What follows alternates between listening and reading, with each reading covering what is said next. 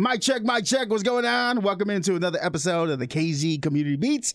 Tis I, your host, Ross Martinez. And in the hot seat this week, from the Taft Homes to California, back home this weekend to talk about his new book called The Art of Speaking into Existence, we have Glenn Bowie.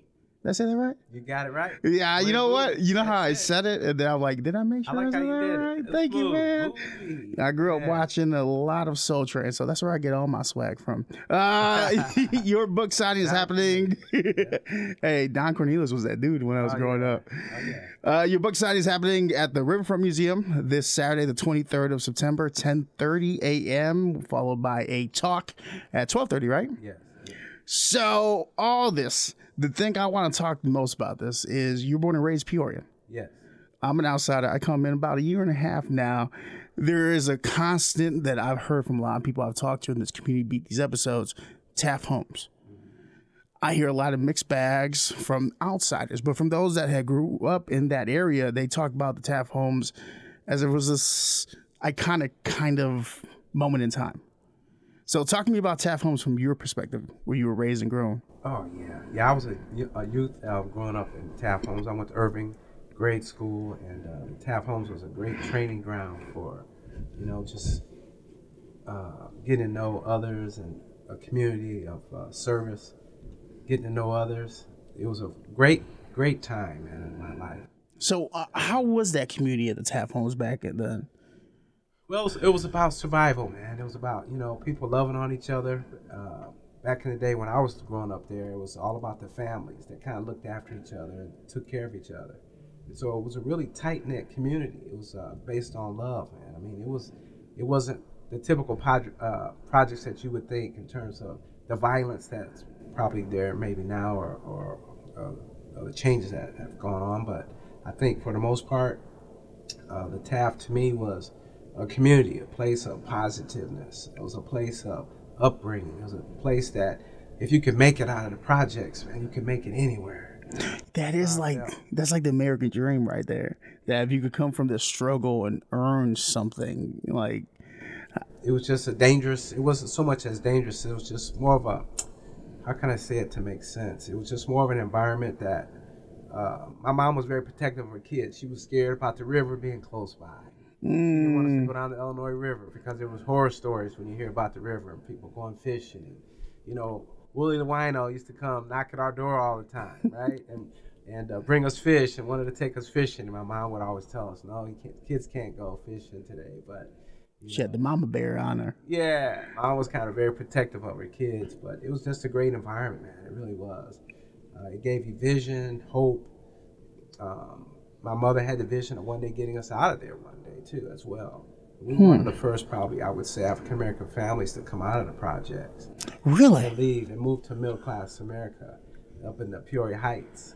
Yo, I've been hearing a lot about Peoria Heights. I, I've stepped foot in it once or twice, but like it, not to paint a light on it, or nothing, but everybody talks about it as like this is the the moving area. The you know, what I mean, this is the heights, were quote unquote described with its own word. So how did that feel going from Taft Homes to Peoria Heights? Oh man, that was a that was a culture change that I welcomed that I was really uh, excited about. You know, learning about other cultures and other people, and uh, it opened me up to a whole nother world. So what was that world that opened up? Just Oh, man, just of possibilities of you know of being free to see a basketball court that I never really got a chance to see, or uh, to play little league baseball, and and to see uh, have other friends of other cultures and nationalities. It really was. It opened my mind up to so many possibilities, but but um, my vision was so grand as a young kid. Um, by being caged in, it really was a training ground of how can you create a life for yourself, being inside of an environment that uh, will allow you to flourish. So Mhm. what I used magazines, and I would look at magazines and television, and I started dreaming big, and and I would tear out articles out of newspapers and put them up on the wall. so your own vision board. Yeah, I started creating a vision for my life, how I wanted things to look outside of my own environment. Because I knew that within any environment, you can make the best of it. It doesn't mm-hmm. matter where you come from, it's more about how you finish life and, and the, the vision that you have for your life. So I'm really excited about that. So, what was on that vision board at that time? Oh man, it had doctors, lawyers, athletes, entertainers, homes. Just the type of elbows you wanted to bump up against? Yeah, it was fun. Just an idea, just to dream big. And uh, you know, my mother was she had a radio station, WPEO. She was on the radio back in the day. She was. Yeah, and- yeah. So Ah. my mother, um, music was one of the keys to our life, and and uh, she would come home and play music every day, and we listened to on the radio. Up and Adam, kids. This is Alice, WPEO. Up the Yeah, head. let's do it. What's a what's a song that you close your eyes and perfectly describes your childhood? You said your mom's playing a song when you come home or she gets home. What song comes to mind that Oh, describes that? I tell you, for me, my song growing up as a youth was uh, "Just My Imagination." By Temps? That was it. Yeah, because it was all about Running away from me. Yeah, Yeah, I wish it. I could sing. Man. that was really the exciting part of uh, growing up. And then later on, when we moved to Peoria Heights, and I attended Von Steuben grade school. Uh, I think it was sixth grade. Uh, I was in a talent show, and I, I formed my own group called the Dynamic Three. Get out of here. We sang that at a talent show at Von Steuben, and uh, that was exciting times. I think we took second place or something. It was fun to be able to, uh, you know, run down the tunnel and, and be dressed on the stage. And when the curtain opened up and we spun around and everybody was there and the crowd was there, and uh, it really opened me up to uh, a whole nother world that I had never been exposed to. I can't believe you did a, a three piece Motown group. You know, Yeah. that's yeah. that's amazing, man. So what after that, right? You're you're in the heights. At what point in your story do you meet Ray Becker? Oh, good. Yeah, I tell you, I was waiting tables, uh, going to college, and uh, I'd come home. I, I was going to Western Illinois University in Macomb, and I was putting myself through school, and, and I'd come home every weekend, and, and I started waiting tables. And uh, there was this gentleman who used to sit at my table all the time, and I was always wondering, who is this guy in this suit? You know, I knew he was someone important, but I didn't really know who he was and um, we became friends. And he would always sit in my section. I came home. My last two years of college, I spent maybe one college weekend on the campus because I wanted to come home and give money to my mother. I wanted to help her out. Um, I needed money to survive and, and help others, and I was always thinking about my family, how I could be supportive. And so uh, that's when I befriended uh, Mr. Becker. Just by constantly being at the same location eating in your section, you just start talking. we started talking we started chit-chatting uh, i shared my vision of you know one day going to california you know he asked what was i going to do after i got out of school so my vision board really started expanding because when i look back at my vision when i was a young child you know part of that vision was going to california because we would be snowed in in peoria heights my mom's house on trip street Yeah. yeah, and uh, and I was just to tell mom that's where I want to go one day. So uh, Just because it was warm or like warm and people were Celebrityness and all that? in. And I kept thinking one day I got to get out there. And uh, so uh, fast forward uh, after meeting Mr. Becker, uh, we, be, we built this bond with each other, and he would have a lot of his business meetings there, and I became his go-to guy. Uh, for his business, he owned the Rain Tree Restaurant at the time. It was a Continental Regency Hotel downtown, and uh, for those that don't know, Ray Becker is a big name in Peoria. Or rest his soul, right? He he done passed away. But uh he's built a couple buildings here, has a big lineage, big name. I'm still learning about him. I'm still new. not just a couple of buildings, lots of buildings. he owned half the town. I would think so. Maybe three quarters? Yeah, I'm sure. Yeah, How did that feel though? So it made me feel good. It empowered me. It made me feel like, wow, you know, here I am, you know, having a conversation with uh, a gentleman, one of the wealthiest men in, in Peoria, who took a liking to me, became like a father figure. I could talk to him about anything. And, and then um, he, when he found out I was going to school and uh, getting ready to graduate, he says, well, look, December 3rd, Glenn, I'm going out to sunny Southern California on my private jet. How would you like to serve drinks and, and come out with me and and uh, I'll show you a good time. And I couldn't pass it up. And just like that. Yeah. So how long was it? Because I, I I love learning about the uh the inner workings of of human relationships and friendships of how we get very cool with somebody out of nowhere. So from meeting him, finding out who he was, and then heading out to California, what was that timeline? About a year and a half. Oh, that's solid. Yeah. Yeah. It usually takes about a year to figure out somebody. Yeah, yeah, yeah. That's fun though. It was a great experience. About a year and a half getting to know him and uh, building that relationship and uh, being of service. I learned at a young age. Uh, waiting tables really opened me up because I grew up kind of a shy person. Hmm. You know, I excelled in sports. I was baseball and basketball player. You know, coming up through grade school and high school and so forth. And played Sunday morning league baseball and all that great stuff. But uh, something about waiting tables, it taught me sales because what, I didn't know I was going to end up being a, a top sales producer in the country, and uh, but waiting tables allowed me to overcome my fears of opening up to people and and open up my mind. Because when someone comes into a restaurant, it's a five star restaurant, and they're with you for the next couple of hours. You know, you're kind of in control of the situation, and you can you can make or break their evening. That's interesting. One thing you said there that definitely caught my attention when you say it opened you up a lot, but you had done the performance, the three man group. Is that did you have a lot of moments that you look back to and you're like, hmm, this definitely got me to the personality that I've grown into now that you like can pick apart, be like, oh, those are canon events or vital moments in my life. Oh, without a doubt. I tell you, I've had so many life experiences that has really shaped me to the person that I am today. I can remember my mom uh, coming home uh, and saying, "Hey kids, get ready. We're going out to the heart of Illinois Fair. We're gonna go see Diana Ross." You seen Diana Ross live? yeah, I'm and- jealous. And the original Supreme. Really? Illinois Fair.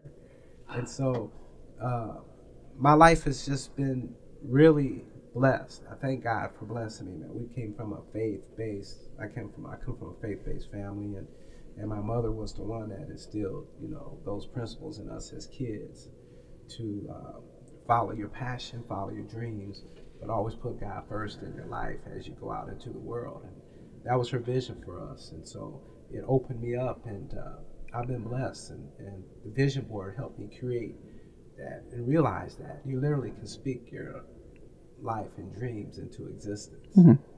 That you can manifest, you know, your life. It really comes down to you as a person. It's unlimited opportunities. And that's what I love the most about being here and being from Peoria is that it allowed me to open up my heart and my mind and my vision. I love that, man. But on the flip, how was it for your mom to let you go to leave Peoria and go to Cali? Like, how was that? Oh, it was amazing. She was like free because I know when I was leaving, my mom was like, "Are you sure?" well, you know, my mother was very supportive. Uh, I remember calling her um, when I, uh, well, actually, when that day happened, actually, uh, after waiting tables, uh, I uh, came home. I said, "Mom, you won't believe what just happened." She said, "What?" I said, "Mr. Becker just invited me to go to California," and she said, "Oh, wow." She said, "That's exciting, son. I want you to do it. Go for it. Make your dreams come true." she was gun ho for immediately. she was all very supportive. And I promised her, and I said, Mom, when I go to California, I'm going to come back and get you one day. And you're going to live with me in my home. The vision that I have, I'm going to have this house up in the mountains in Pasadena. And uh, she said, Oh, son, you'll be married by then. You're going to forget all about your mom. and uh, I fulfilled that purpose. My mom just passed away a year ago. And, uh, Condolences. and um, but for 23 years, I fulfilled my purpose with my mom. You said it with such a huge ass smile, and I love that, man. Yeah, Like you saying it with like a very authentic, like yeah, because she You made it right. for her kids. My mom worked three jobs. My dad was an alcoholic. You know, uh, he just didn't. He was a great guy. He just didn't have any vision for himself. Uh, his vision was limited to, you know, because of the alcohol. So my mom was the one that when Child and Family Services come banging on our door in the Taft homes, man, my mom. That's why we felt like caged in. She would tell us, "Don't answer the door." mm, don't answer the door because you know they were um, looking to separate us so they wanted to separate my brothers and sisters yeah i have a sister renee and uh, two brothers uh, older brothers i'm the youngest of four and they wanted to split us up And the first one to graduate college, right? I was the first one to graduate from college. That was my vision. My mom wanted to go to college, Huh. and so she didn't get it, get that opportunity. And I wanted to be the first one to do it and complete that mission. Man, so I mean, talk about speaking into existence. All this has been a, a vision quest, for lack of better words. Like you, you see something why you go get it. So that's that's all. I respect that a lot, man, because that's kind of how I've been living my life. Sure. Uh, for 15, 16 years, I've been in this industry, and the second I stepped onto college campus, I said, I want to run a radio station.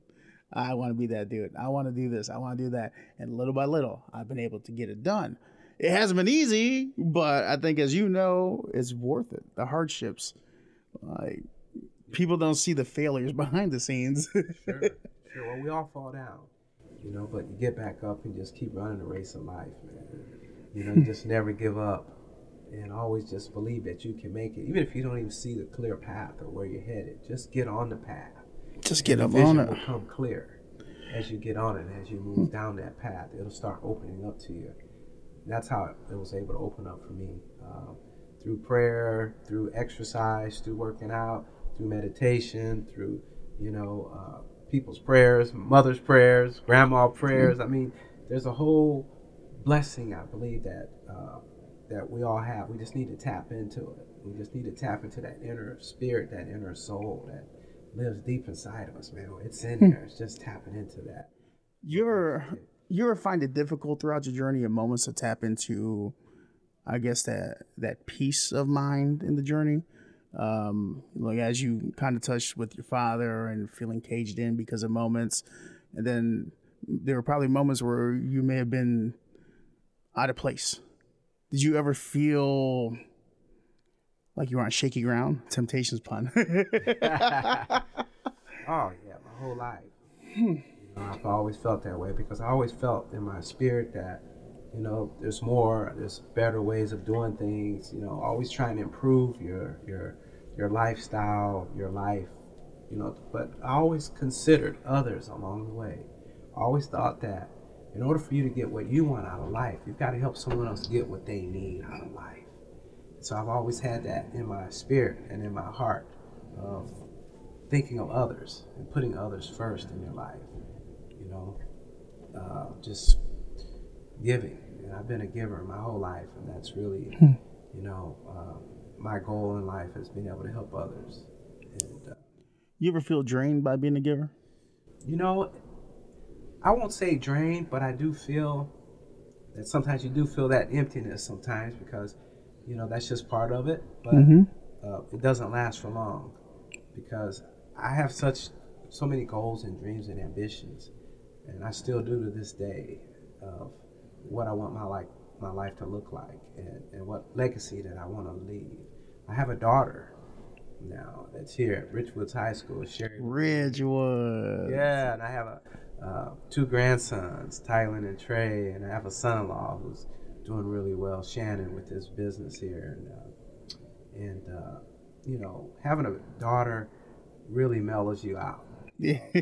Yeah, really, like it's such it's such a gift and a blessing. Tell me about this because I, I've not had the honor to be a father. I'm only an uncle, a fun uncle at that. Yeah. But like, what was that mental, emotional, spiritual change in you? Did you did you see it? Like the minute you found out, hey, I got a kid. Yeah. Well, the coolest part was uh, this just happened over the last three years. You know, three years ago because of my book came out. And so if my book would have never came out, I probably would have never, my daughter would never have found me. We never found each other. She found you because your book got published. Yes, her sister saw it on Facebook. And which book was this? The Art of Speaking into Existence. There it is. the blessing that keeps on giving. Yeah. and thank God for her sister, you know, who saw me and she contacted Sherry and said, hey, "This guy looks just like your son," and uh, she was amazed. She went and looked and did her research and said, "Oh my God, he does look like my son Trey."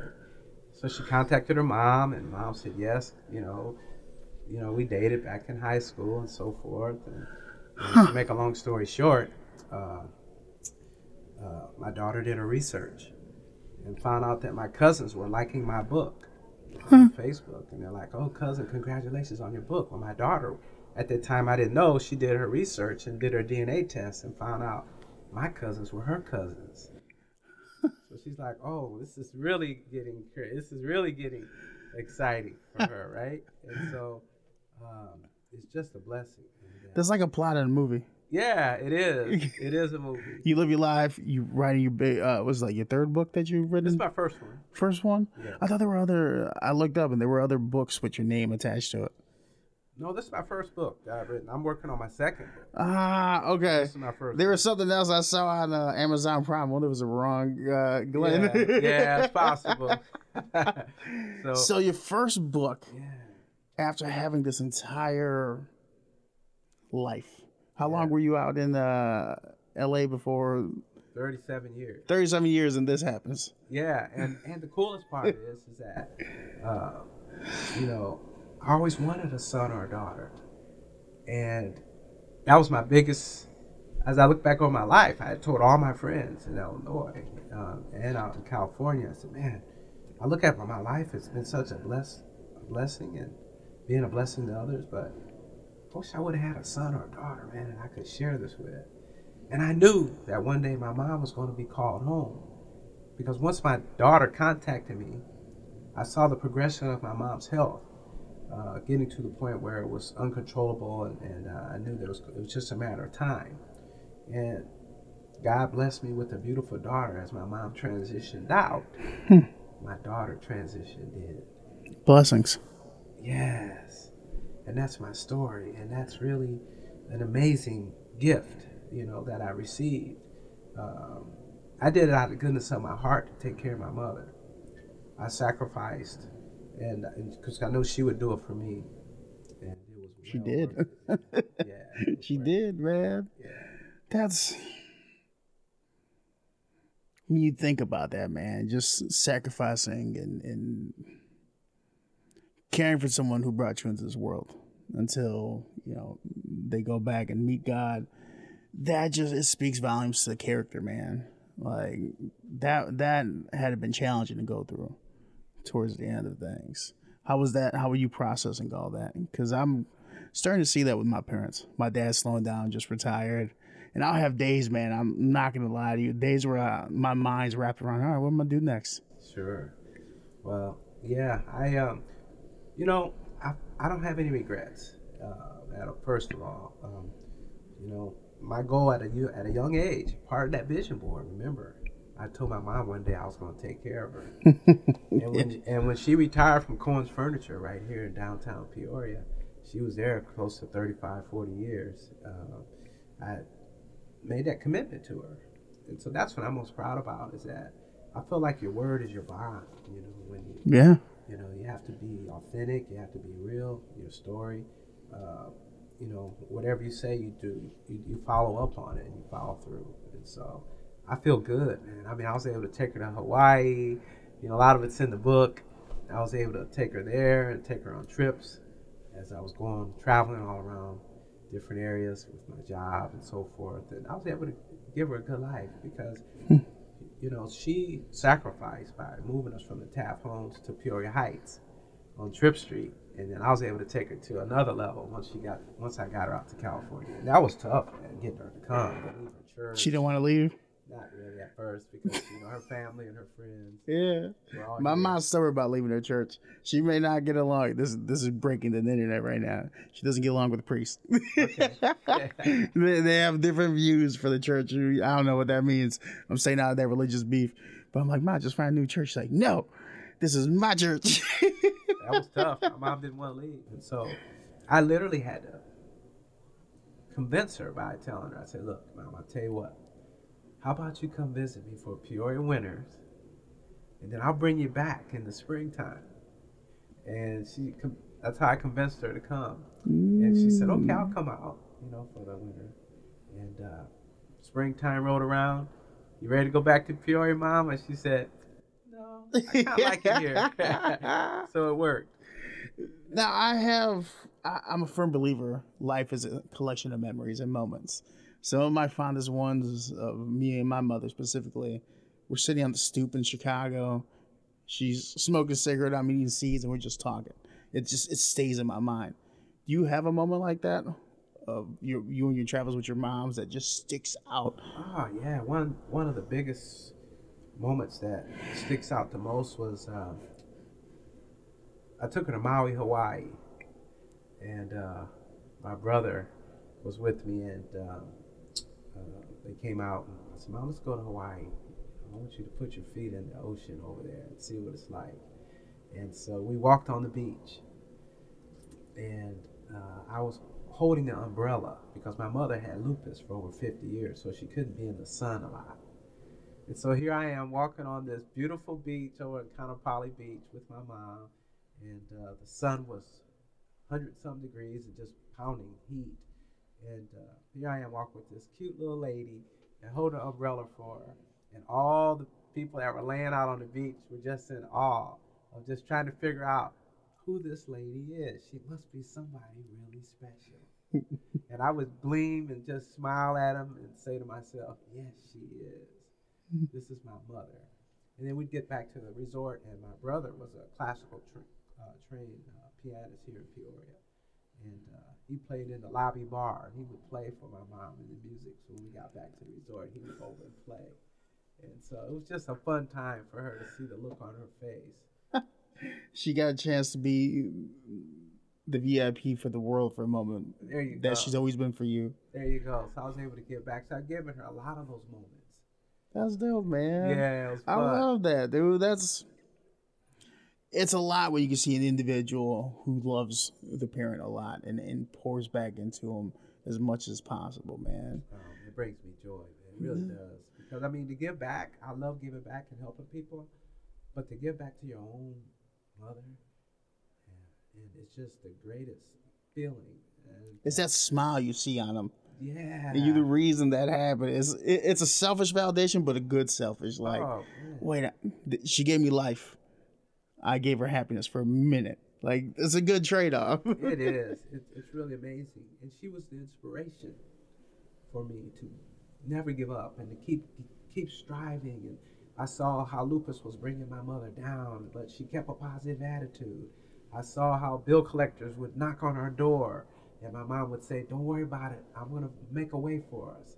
You know, uh, just you stay focused on school, and, and I'll take care of all of that.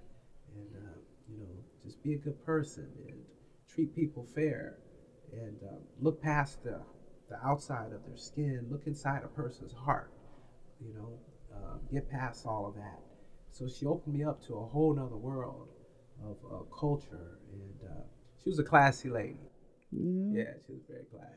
You know what's beautiful about that, man? She opened up to this whole new world. And as I was doing my research on you, two names stuck out immediately. Now I'm like, yo, this man's lived a random life of side quests. You got the shadow box with Muhammad Ali. Yeah, Did I read fun. that correctly? Yeah, that was fun. That. I mean, besides, let's talk about this. How did you shadow box with Muhammad Ali? Like, this, like that's amazing. Well, when I got to California, you know, when Ray Becker and I landed in California in 1984, uh, I, uh, he asked, "What are you going to do?" I said, well, "I'm going to go up to Hollywood, man, and L.A. because I love San Diego." He was there for a Betty Ford fundraiser and uh, Mm. San Diego Charger football game, so he was there with the Alex Spanos family. Uh, there was a big fundraiser at halftime, and it was a Chicago Bear football game hmm and Charger game. And so he said, well, "What are you gonna do?" I said, well, "I'm gonna go up to L.A." And that's when he offered the the, the five thousand dollars that I promised him I'd pay him back story. And uh, when I hit up to L.A., I got a job in the hotel business.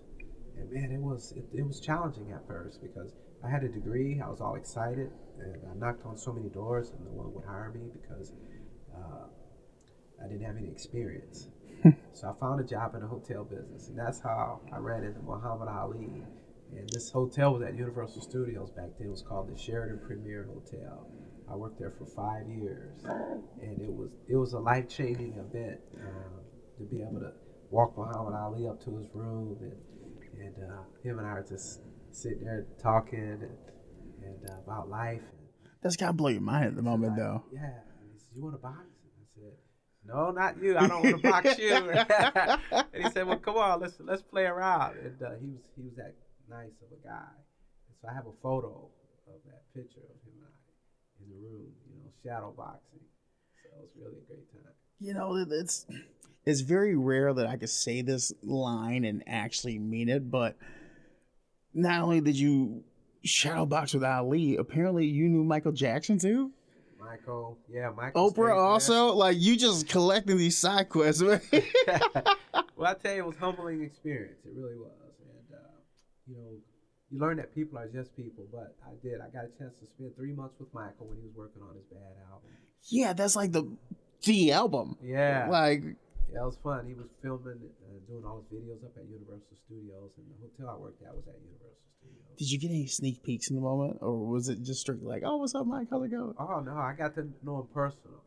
For real? Yeah, I would. Uh, first time I met him, uh, my boss had told me, uh, she said, Glenn, can you work overtime? Michael's coming in tonight. I said, Oh, I'll probably see him tomorrow. He'll probably be in late. She's like, No, you gotta stick around tonight. He'll be in about two or three in the morning. So I said, Okay. So imagine this: the hotel's empty. Imagine this: the hotel's empty. I walk out with my head down. All my friends went out to go have fun that Friday night. I'm like stuck in the hotel. It was a slow night, and I look up and I see this body standing over in the corner. And I'm like, Wow, who is that?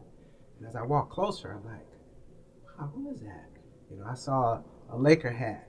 You know, and I saw a Dodger jersey on, and I saw some Air Jordan tennis shoes, and as I got closer, I said, "Oh wow, I think that's Michael." And I saw a surgical mask on his face, and so that's when I first met him. And I just went up to him, and introduced myself, and told him I'm a professional waiter, bellhop, yeah, from I like Peoria, that. Illinois, and I'm going to take good care of you, and I'm going to hide you from the paparazzi. I'm going to take good care of you, and that's was the beginning of our my first encounter with Michael. So, what's something that you said you got to know him? What's something that people don't know about that guy, or like? He's a prankster, as a lot of people know. Yeah. don't know. Uh, yeah, he likes to have fun, and so as I would, I take his, I was, uh, he wanted me to be his private, you know, kind of like bellhop. He didn't like a lot of different people coming out of his room, so I was kind of in charge of him for the three months, and so I would get with his chef, take up the food, and so forth, and I would always ask his chef, you know, does Michael never come down out of his room? And she said, yeah, you know, look for the old man in the cane. and so uh, I'm out front, and all the paparazzi's there waiting on me. And here comes an old man in a cane, walking through with a beard on and a disguise. And he walks over to me and he winks. And uh, the paparazzi kept asking me, "Where's Michael? Where's Michael?" I said, "I haven't seen him. He was standing right there the whole time." Yeah. Isn't that interesting how things kind of go full circle? Where Yeah. you met Ray because you were working as a Sure. as a waiter, and then you get to meet some influential people working at the hotel. You're speaking your life into existence, man. Like, take me through this mindset. Like, how how is this got to be like a world shocker at this moment? Like, you come from Peoria, Illinois. You're out here. You're meeting these people. You're starting to get knowledge through conversation. You're starting to grow and mature you're speaking it all into existence. Like, how's this all in that mindset? Like, how are you feeling in that moment? You know, that's a good question. I just wanted to be me. I just wanted to let them know that this is just who I am. I know that, you know, I've met a lot of famous people in my lifetime, and I learned over the years that they're just real people. But, you know, at the beginning, it was really exciting times because, uh, you know, I just stayed true to who I am as a person. And Hollywood's a different game, and that's a whole nother conversation. You know, it's it's uh, I didn't I wasn't chasing Hollywood, but somehow in some way, I just kept getting reconnected back to the Hollywood scene, and I never really set out to do that.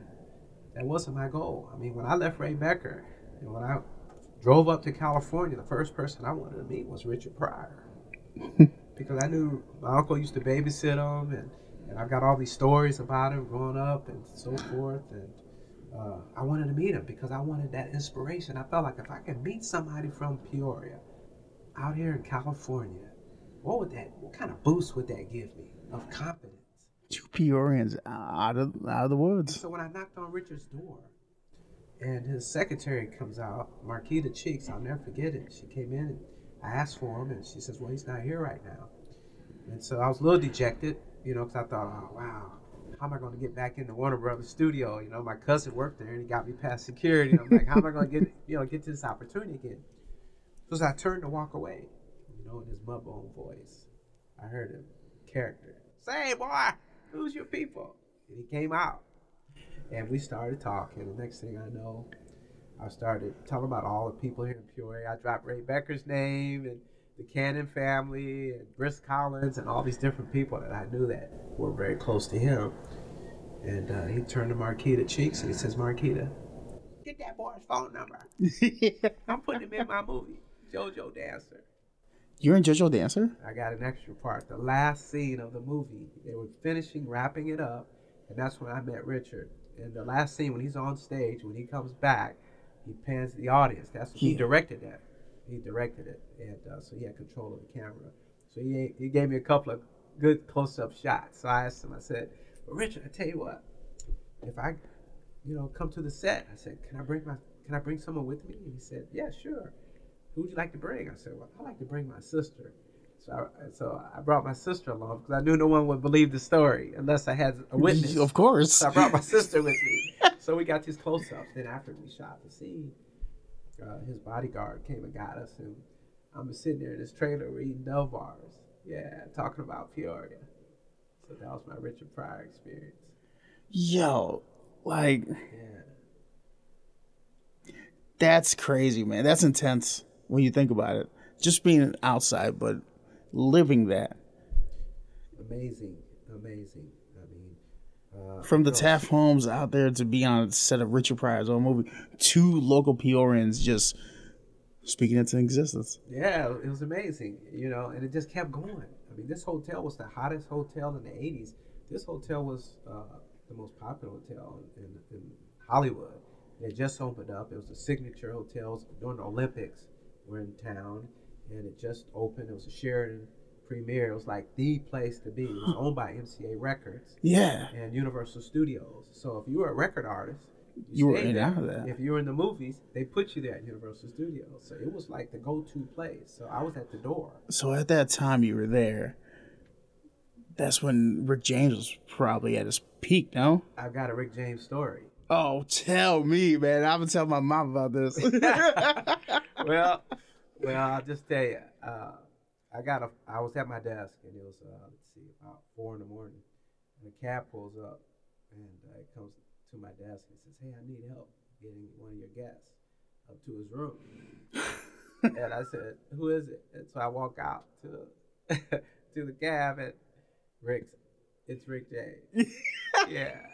And so we had to try to figure out how to get him up to his room.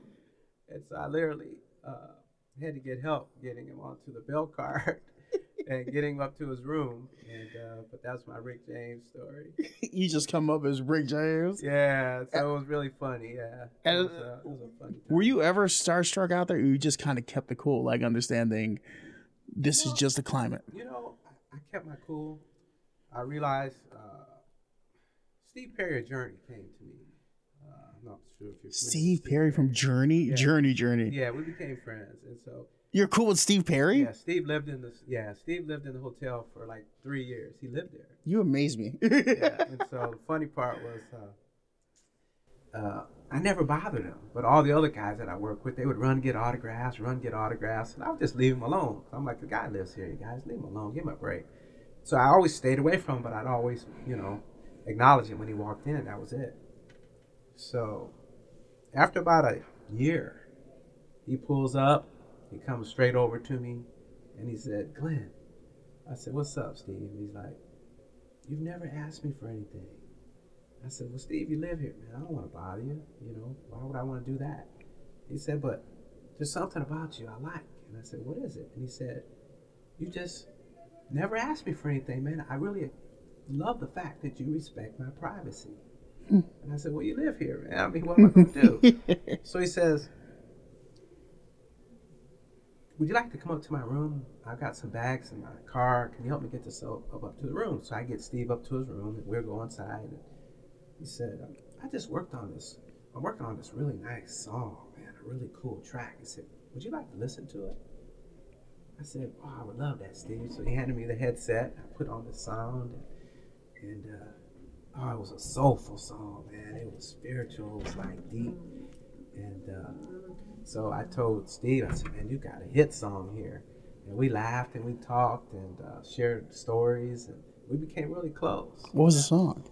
Well, I, I don't want to. I can't release the song. Oh, yeah, I can't. I can't release the song. I don't really know the name of the song, but Uh-huh. uh, or what I don't. I don't even know if he even had a title yet. But uh, Ah. but yeah, and he was telling me about how he wants to come out with this song, and uh, he was going through a period of his life, and the band had just broke up. So I didn't want to get too deep into it. That's when Journey had broke up, and he was just going solo back in the, in that period of his time.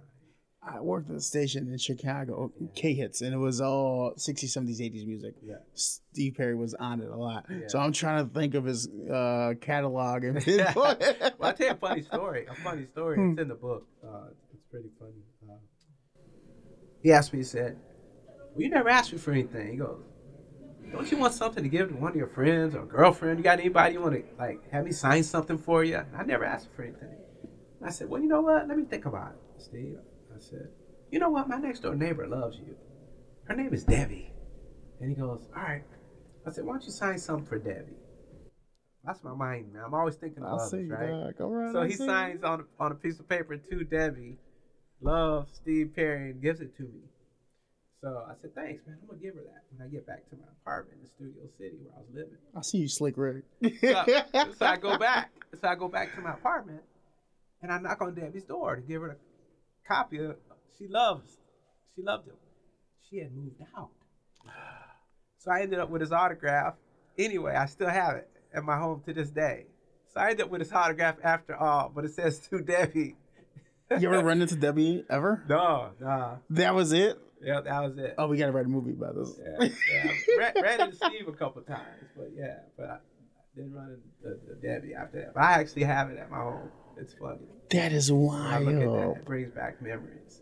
It just puts you right in that moment mentally. Puts me right in there, man. And I can go on and on and on, man. I'm telling you, Steve was a great guy. That also happened to uh, uh, a lot of different people. Just um, Marcus Miller, I met him, the bass player, famous bass player. Yeah. Drums, David Sanborn. He did the same thing. He came in one night, and uh, I'll never forget that. Yeah, he asked me to listen to a song. Let me ask you this, man. What age did you move out of Taft the Taft Homes? I was young, man. I think we moved out. Five, I six? Was like, yeah. I've got a And how old are you now? You forget? Nah, I'm just sitting here thinking back. You took me back, and I'll be I'll be 64 next week. So from about five, six, 26th is my birthday. five. Oh, happy early birthday, man! It's coming up. So from five to six year old Yeah. Glenn Yeah. to now, everything you've been through, man. If you were to just see yourself back then and tell you something, Mm-hmm. what would you tell yourself? To dream even bigger. My book is uh, we could talk about, you know, later, but it's all about dreaming bigger, not just dreaming big, because the world is unlimited. It's un- unlimited opportunities for us all to reach out and touch. Um, and if you fall along the way, so what, man? You just get back up and you just keep running the race. I've fallen down many times, Oh yeah, but you know, you just get up and you just keep running, and you just never give up. And uh, that was when I met Walter Payton. Walter and I became probably best friends. Yeah, yeah, Walter. sweetness. Sorry, Yeah, sweet. sweet. Sorry. Yeah, Take my Chicago card away. I just had the wrong thing, but that's sweetness, man. yeah. You met sweetness, and you got really cool with him. Yeah, Walter was my guy. He was my guy, man. He was like a big brother to me. He- Really? They called me Little Glenn. He had a he had a uh, uh, I won't say bodyguard, but he had someone that kind of looked over him. They called him Big Glenn, but they used to call me Little Glenn. and uh, but yeah, Walter and I became really close. Yeah, every time he'd come to LA, I would take care of him out there. And I'd come back home to see my mom. My mom was the one that inspired me actually to call him. Really? Because when I met him in the hotel, he gave me his card, and I was joking with my mom one day when I came back from Thanksgiving. I go, look, man, look who gave me this card. And she goes, wow, Walter Payton. I said, yeah. She goes, you going to call him? I said, nah. She says, why not? I said, well, he meets so many people. He was just being nice. And she goes, I think you ought to call him. I called his office, and they're like, this little Glenn? And I'm like, yeah. They're like, when you coming up? Walter's just opened up 34, Studebakers, uh, Pacific. He, his office was at Studebaker, but Pacific Club. He opened up all these clubs. You love that impression. He said, "Come up and hang out." And the reason why, it's funny how life works. One thing I learned about celebrities, so to speak, or entertainers, uh, is that they'll pick you out in the crowd versus you picking them out in the crowd.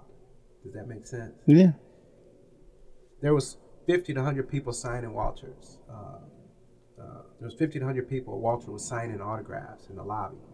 I never bothered him. I stayed over in my little area, my work area, just kind of hung out. After he was all done, he walks over to me and introduced himself to me. Hmm. And that was the beginning of our friendship. Just stay cool. You know what I mean? Yeah. And celebrities, and I've worked around so many people, not just celebrities, just people, you know, they recognize that, you know, there's something in you that's different. If you just stay true to who you are, uh, I learned that, you know, I've never really chased it. It just happened on its own. It just kind of organically just connected.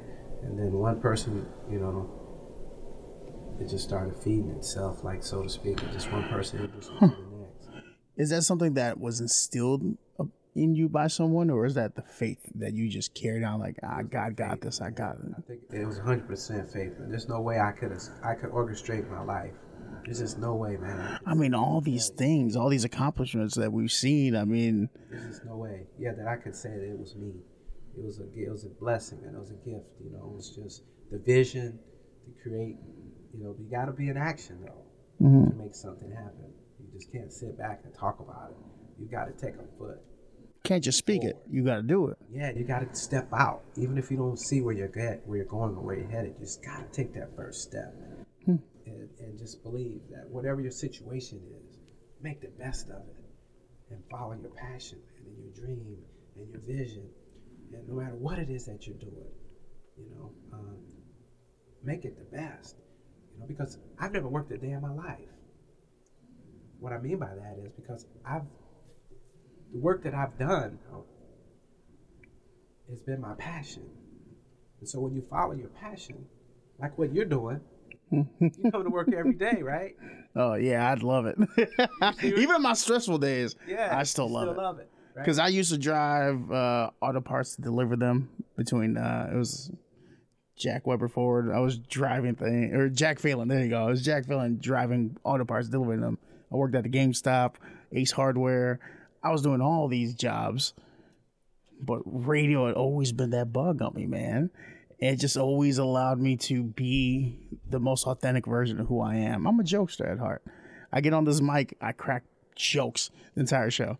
Like it's just jokes. Like today, I was like, "You ever think that Willy Wonka was like the worst boss ever?" So y'all do KZ one, two, three. Like we could have called OSHA on him five times easy in the first hour of the movie. Anyways, like stuff like that crosses my mind, and I think it's funny, and I talk about it. So it's like I'm having a surreal moment because things that you're going, that you've gone through, it feels very serendipitous. Like it feels like this book, the you know, speaking into existence, the art of speaking it into existence, is a summation of your journey. Like it, like it's, it, it feels like it's a collection of a bunch of different canon events in your life that now you got on paper. Like, how's it feel to get it all on paper now? Oh, it feels wonderful. I'm already started working on my second book. Oh, So, you know, it makes because we all have a story to tell. of course. We all have a story. Uh, I didn't realize I was even a storyteller. I met a lady here from Peoria, Pam Adams. She was a Peoria Journal Star for years, and we went to lunch. And uh, when my book was coming out, I was talking to her and speaking to her. I started just having a general conversation while we were having breakfast. And then I started really getting into the conversation. Then I started telling her, the passion started coming out. She's like, that's it. I go, hmm. what? She goes, that's it. I'm like, what, Pam? She said, you're a storyteller.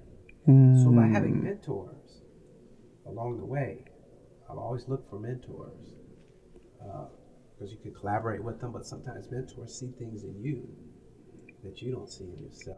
Oh yeah. oh, I know. and it's it's aggravating at first until you accept it. Like, okay, no, they're right. Whether it's good or bad, what they've seen in you, but they're there to help you out. Yeah, so I've learned the power of mentorship, and, uh, Preston Jackson was a mentor of mine. You know, when I was going to college, I mean, my mother's car broke down. I couldn't get to Western. And you know, Preston was at that time going to the same church as my mother. He found out about it. He was a professor at Western, where I was going to school. So, like that act of service and giving, your mentors kind of all establishes in you periodically throughout your life. Yeah, because they're like that too. Huh. So they were able to share and uh, his time and would come pick me up every Monday morning. So when I drove back for that last year and a half, two years of college, I was riding back and forth a lot of those times with Preston because he was coming back as well.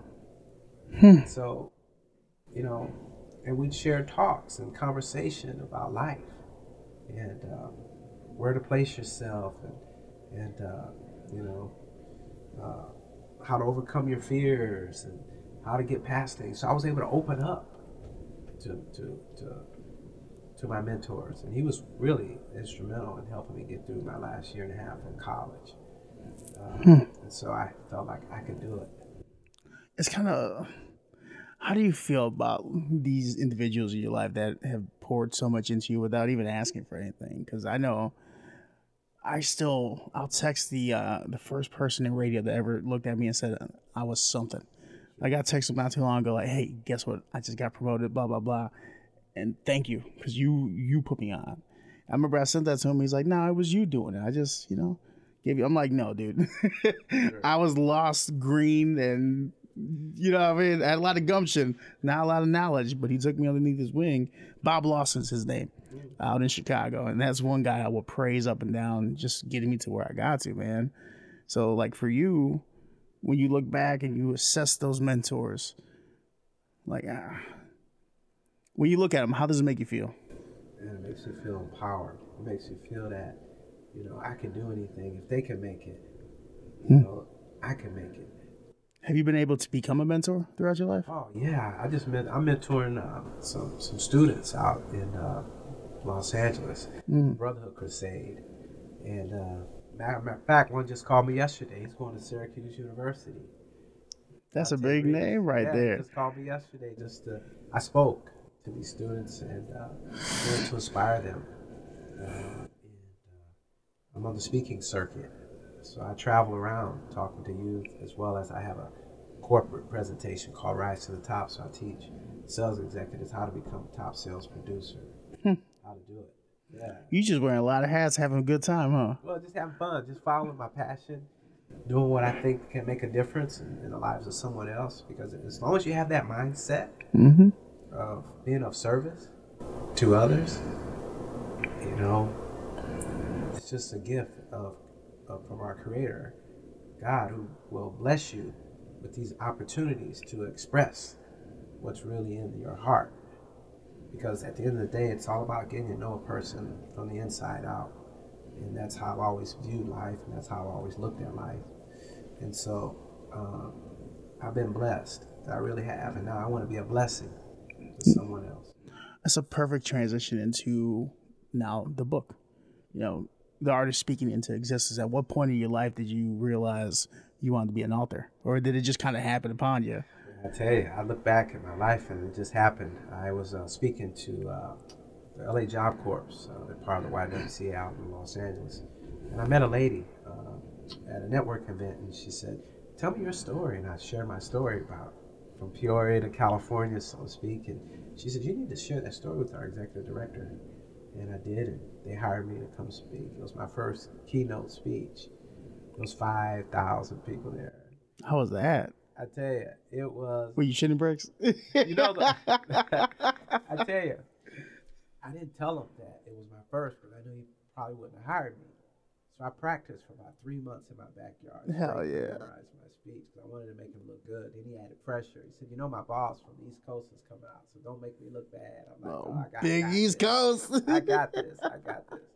and how did that speech go? It went over really well. Yeah. Yeah, it went over really well. You caught that bug at that moment, huh? And so afterwards, that's how the book came out. One of the students walked up to me and uh, he said, "Man, thank you for your speech. You know, it was very inspiring and motivating, and I'm really looking forward to getting out there and, and finding my passion and my vision and my dreams." And he said, "But where's your book at?" And I said, "Oh, I don't have one." He says, "Well, you should write a book because I think if you document what you're doing, I think you can even touch more people. Hmm. This was a uh, You know who that? kid. You know who that was talking to you? The spirit. Mm. Yeah, he, God uses people Hmm. to, to get His word to you. So I took heed and I said, you know what? I'm gonna go home and start journaling and writing. And then it took four years to perfect it. And uh, but yeah, that's how it all started. I think we've got to know you very well just by talking about your life and things you've been through, and just how it's evolved. Now, this book, take us through a little bit more of it. I don't, I don't want to spoil too much of it because I want people to go on Saturday, but take us through a little bit. Give us a little teaser on what is a little bit into that we have not touched about yet. Well, the hook of the book is from the projects, the prosperity, life lessons learned along the way. Uh, it's my life story. It's about dreaming big, having a vision for your life, overcoming, persevering, being determined to make it. You know, to never give up. Just believe that you can make it, but you must be in action though to make something happen. And as I spoke about earlier, you know, we all fall down, but you get back up and you just keep running the race of life. Of course. And and the biggest impact that my book is having on on, on the world right now is a 13 year old girl did a term paper on my book Oh, and put it on LinkedIn, and I got oh, thousands of people responded to it. And uh, a 70 year old man who was retired, he was enjoying the fruits of his labor. He came out of retirement after reading my book because he wanted to make a difference in the community. but the most touching story of them all was a lady here in Peoria, Illinois, reached out to me privately on Facebook, and she said, "Glenn, COVID's got me down. You know, uh, getting ready to divorce my husband. You know, uh, 20 pounds overweight. I was ready to give up on life. But she said, but after reading your book, Hmm. I'm back in the gym now. I reconciled with my husband. And I got a whole new purpose for living. and that's dope. that to me alone, you know, if I never sell another book or if I never do anything else with that book, the fact that I made a difference in one person's life, you know, is the most fulfilling gift that I could ever receive, man, because I made a major impact in someone's life that will be with me for the rest of my life. Hmm, I love that, man. That's dope. Just being able to see your, or at least experience your journey firsthand through conversation and dialogue, to see it evolve to the point of people filled your cup up throughout your journey.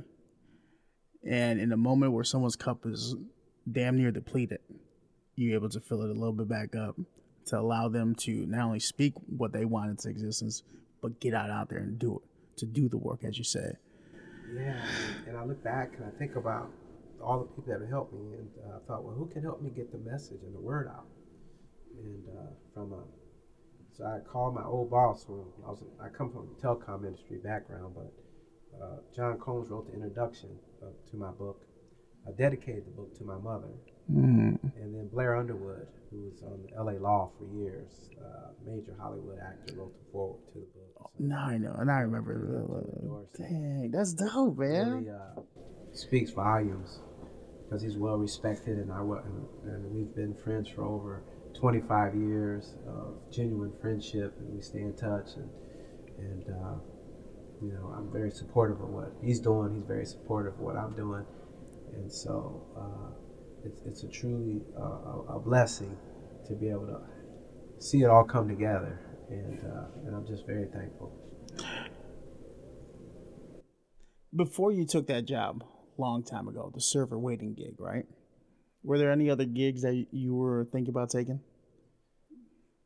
You know, I wanted to get into the record industry when I first got out there. No, no, no, no. In Peoria. Oh, I'm sorry, in Peoria. Yes. Where your journey Before- all started. Before you met Ray, was there any other thing you were thinking about? Because you could have not come home that weekend or or XYZ. You could have done something somewhere else. Was there? I wanted to. I wanted to be a baseball player. To be honest with you, that was that was my vision growing up as a kid. But once that, you know, uh, didn't work out, uh, but uh, I did get a tryout with the St. Louis Cardinals. You know, they get those. You can go out, try. Yeah, everybody no. come out, kind of see if you. The community day. there you go. So I, that's close as I got to the old Busch Stadium. Really? And, uh, got a chance to go there, but uh, once I got that passion out, uh, and I played Sunny Moore League. So once I realized, and, and I realized that you know what, I'm more than just a baseball player. yeah, of course. I think the biggest thing in life that we all have to realize is that, you know, God blesses you with more than just one gift, more than just one talent. There's multiple things inside of you that you can bring out if you just find who find out who you are as the person. Of so I spend a lot of time that quiet time, you know, of going for a walk by myself, you know, uh, sitting and meditating, praying. I, I spent a lot of time uh, getting to, getting to know Glenn Bowie, Hmm. what's really deep inside of Glenn Bowie, and no one knows that except yourself. What makes you tick and, and what makes you happy and bring joy to your life and to your soul and to your spirit. But yeah, I mean, I wanted to stick around here. I mean, but I was also a little nervous because I wanted to get, you know, Peoria is, is the greatest city in my opinion, man, to live in growing up. I would never trade anything for my upbringing here in Peoria. But it's so special here that you can fall in love with it where you won't want to leave.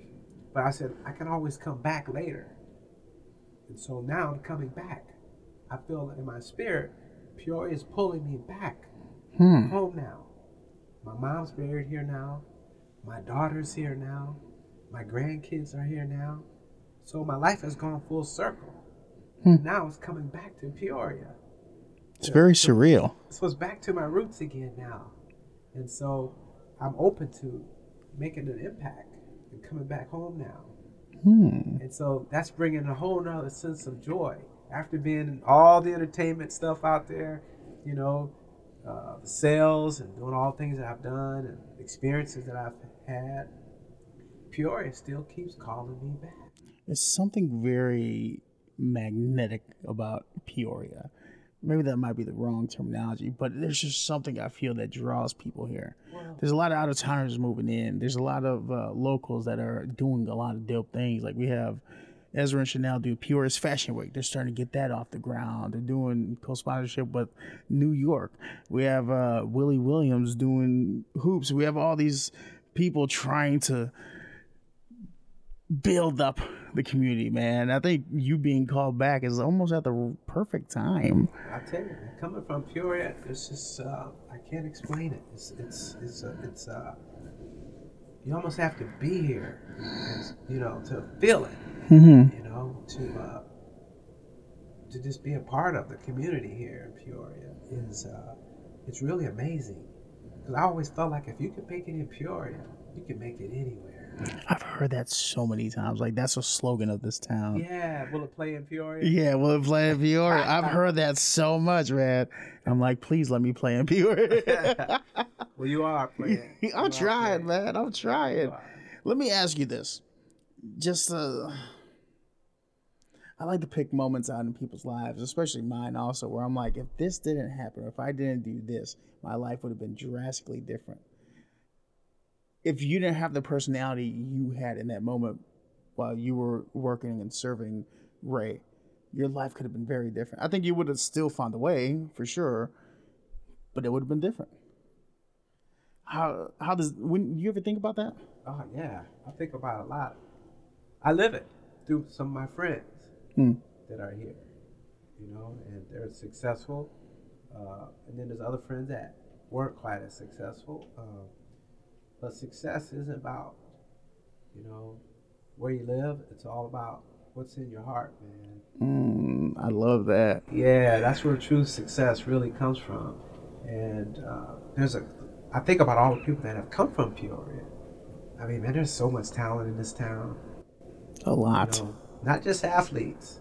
Peoria's known for basketball all over the country. hmm You know, when I'm out there in California, they're like, "Oh, you're from Peoria." Oh, Peoria is known that far out, being a basketball mecca. Oh yeah, you got the Booth brothers out here. That- you got oh, that's Shaun true. Livingston. You Yeah. got, you know, I could go on and on and on. You know, of, of Huh. people that are making an impact back here in Peoria, and uh, yeah, I mean, it goes way back to my mom was DJing. When I was we were in the Taft homes, my mom back then it was Chet Walker, Chet the Jet. Was- Chet the yeah, Jet. at Bradley University. My mom would throw parties, and I was part of the entertainment. I had to, my sister and I come out and we danced, and we would get they would give us fifty cents, and that's back then p- candy was a penny a piece. Yeah. fifty pieces of candy for you know for fifty Huh. cents, and my mom would make us give the money back, and she'd say, "No, you do it out of the goodness of your heart. You don't do it for money." And so, uh, you know, I was exposed, you know, to Diana Ross Yeah. attempts. And then I created the Temptations, my own group, mm. out of the Dynamic Three. So I There's saw this moments, kid, these yeah. Time and people that have come into my life over the years were inspired me. You know, so I've been inspired my whole life by others, and so now I feel like if I can inspire others, then I can, you know, be a pathway for them to reach their goals and dreams. I love that. Where can we find the art of speaking into existence? You can go on Amazon uh, and just search out Glenn Bowie, G L E N N B O W I E Speaks, S P E A K S. Uh, and uh, you can get it there, or you can go to my website, glennbowiespeaks.com. There's a link there that'll take you straight to uh, the purchase. Uh, Do you have a link for people to go to uh, in case they want to do speaking engagements where you come talk to kids while you're in town or anything? You can reach out to me there, and uh, I, I have a booking uh, page there where you can reach out to me, and I'll come in and speak and talk to the kids, corporate America. So that's what I'm doing now. I'm traveling all around the, country. Mm. Very excited about it, making a difference in people's lives. Uh, An author, a public speaker, man, a Temptations, uh, you know what I mean? Salesman. yeah, I love it. Very successful career in sales as well, so I'm very thankful.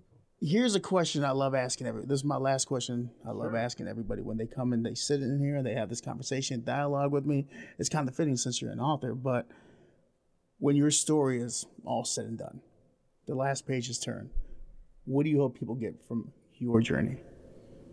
that my journey inspired, motivated, uh, helped others, individuals believe that, you know, they are someone, they're important, uh, that they have a place in life and in society, regardless of your social, economic background, uh, where you came from or how it started, uh, that you can overcome, you can persevere, that, you know, uh, when one door closes on you, just keep knocking on the door.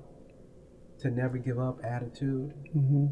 uh, to believe in yourself that you can do it, and most importantly is to keep God first. You know, believe in something or someone bigger than yourself. I've lived my whole life uh, believing in my Lord and Savior Jesus Christ. That's who I follow. I have friends of all walks of life. I have friends of all different faiths. I don't judge anyone. I accept people for where they are in their life, and they accept me for where I am. And so that's important that just to believe in something or someone bigger than yourself. I love that, man. I also love like just like a writer, you had an entire conclusion page. Yeah. But your journey has been you've been through a lot, man. And it all started in the Taft Homes, Peoria, and now you're back. Again, we have the book signing and the talk happening this weekend, September 23rd, 10:30 a.m. at the Riverfront Museum. More information and get the book and everything, we can go to where again? GlennBowieSpeaks.com. GlennBowieSpeaks.com. All right, that's been another episode of the KZ Community Beat. I'm Ross Martinez, your host. My guest in the hot seat again, author of The Art of Speaking into Existence. Book out now. Make sure you go get it. It's on Amazon Prime and show up September 23rd, 10:30 a.m. Peoria Riverfront Museum for the book signing and talk immediately right after. Glenn, thank you, man. Any last words you got for him? Look forward to seeing everyone there. It's gonna, be a, Hey. it's gonna be a good time. This is going to be a powerful, emotional speech. Uh, bring your hanky. Ooh. Oh, you know what? Sometimes you need that deep, expressive cry to get it out, the emotions. Yeah, 'cause to be able to come back home and to be able to share my story with the people that have helped me get to where I am. I didn't do it all on my own. There's so many people here in Peoria that, even beyond even Ray Becker, that have given me little tips and and uh, ideas and vision, and they've inspired me too. Mm. Yeah, even from from the local guy uh, to someone that's really high up. You know, it, it's not a matter of your status or you know your title. It's about your heart, and that's what Glenn Bowie Speaks is about, man. It's all about what's the authentic person on the other side is really is really what's driving me. Love that, man. So come show us your heart. September 23rd. That's why they pay me what I got to do. All right. It's been another episode of the KZ Community Beat. We appreciate you greatly. Thanks for tuning in. Go back, check out the other episodes. If not, I write a book about you specifically, and it won't be good. Okay, bye.